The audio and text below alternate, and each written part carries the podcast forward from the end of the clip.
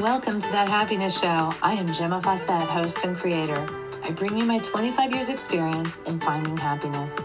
You are the creator of your reality, and thus you do create your happiness too. This is no longer about chasing the dream, but learning to stand in your power and receive. I am frequency expert, artist, teacher, and grateful mommy, here to guide you with the tools, ideas, and education around raising your frequency, learning to be present, and finding the happiness you deserve. Thank you for joining us. Welcome, welcome. This is Gemma, and I am excited, so excited to speak to you because we are going to talk about like perception, perception, but it might be um, something else too. Let me just see. Um, a viewpoint. How about that? Perception viewpoint. So it has to do with the fact that when we're born here, we forget who we are, where we came from, you know, the whole shen- shenanigans. We forgot all of it. And then we get caught up in all of the stories that we're taught, the programs that we're taught. We're, we're caught up in the egoic mind viewpoint of this reality.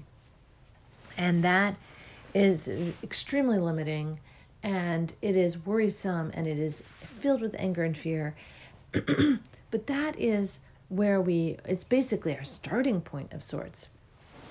We come and we get seriously uh, impounded in this egoic mindset. Now, our goal is to release ourselves from the egoic mindset and step into the viewpoint or mindset of spirit, of consciousness, of God. Now, when we do this, we find that we are still in the world, in this reality, but we're not of the reality. And that is that shift. So, I have found that when I release the egoic mindset, I'm no longer victim. Things are no longer happening to me. Uh, and one of the things that I've stumbled on is this idea, and here we go with the releasing the idea that, okay, remember, laughing, yawning, um, crying, these are all forms of releasing. We want that actively happening when we are expanding. We want to release the old in the expansion so we can take in the new. So if you hear me yawning or crying, you'll know that that is that releasing, and I want you to be able to do that too. So, this new viewpoint that is spirit is going to be a leap, a leap out of anything you know and into the unknown. What's really wild is that the script is still playing. It is your interpretation of it that shifts. And for every shift you make, you open up new possibilities and new realities.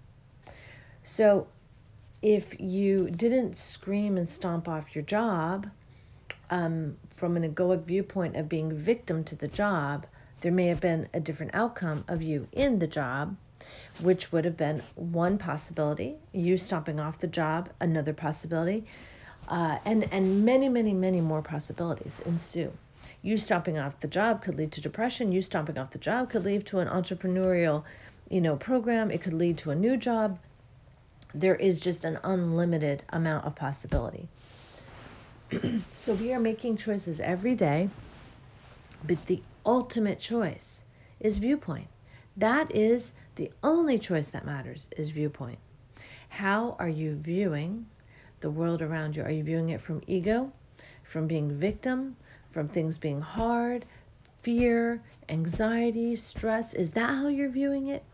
Or are you viewing it through the eyes of unconditional love, where anything's possible and we are not victims? We are co creators.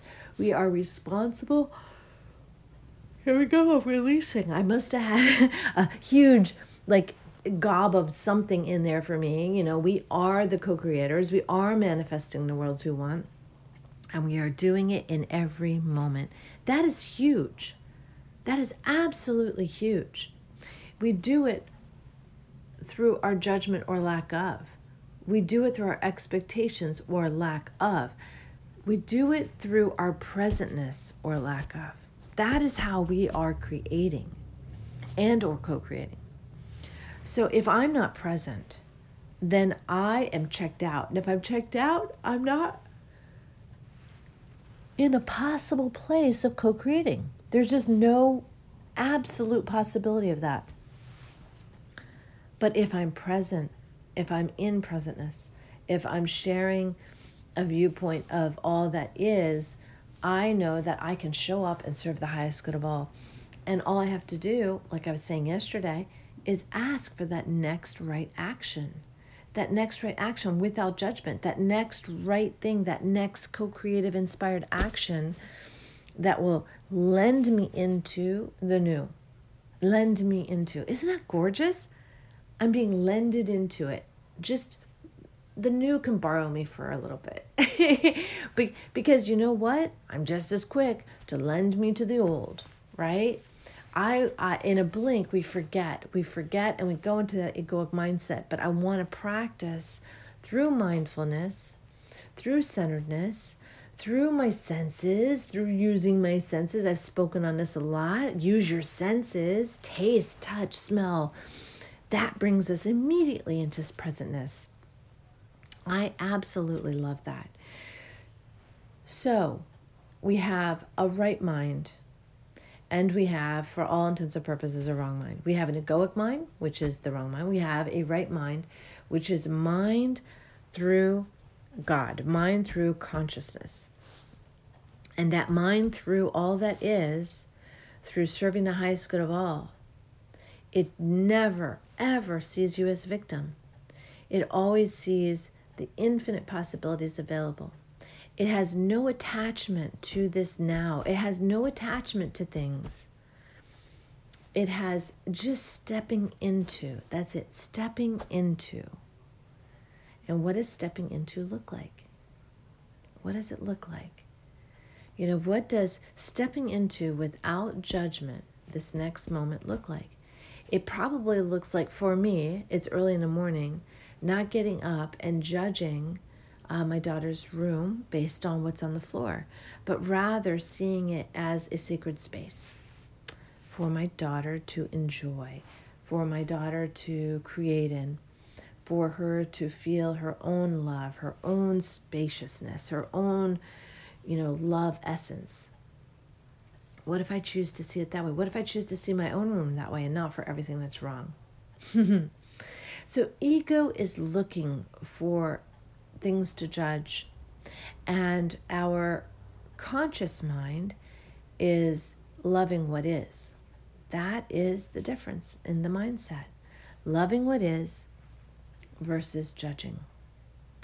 So I invite you to join me in loving what is, loving all of it, enjoying it, being a piece with it, being a part of it. And what does that feel like?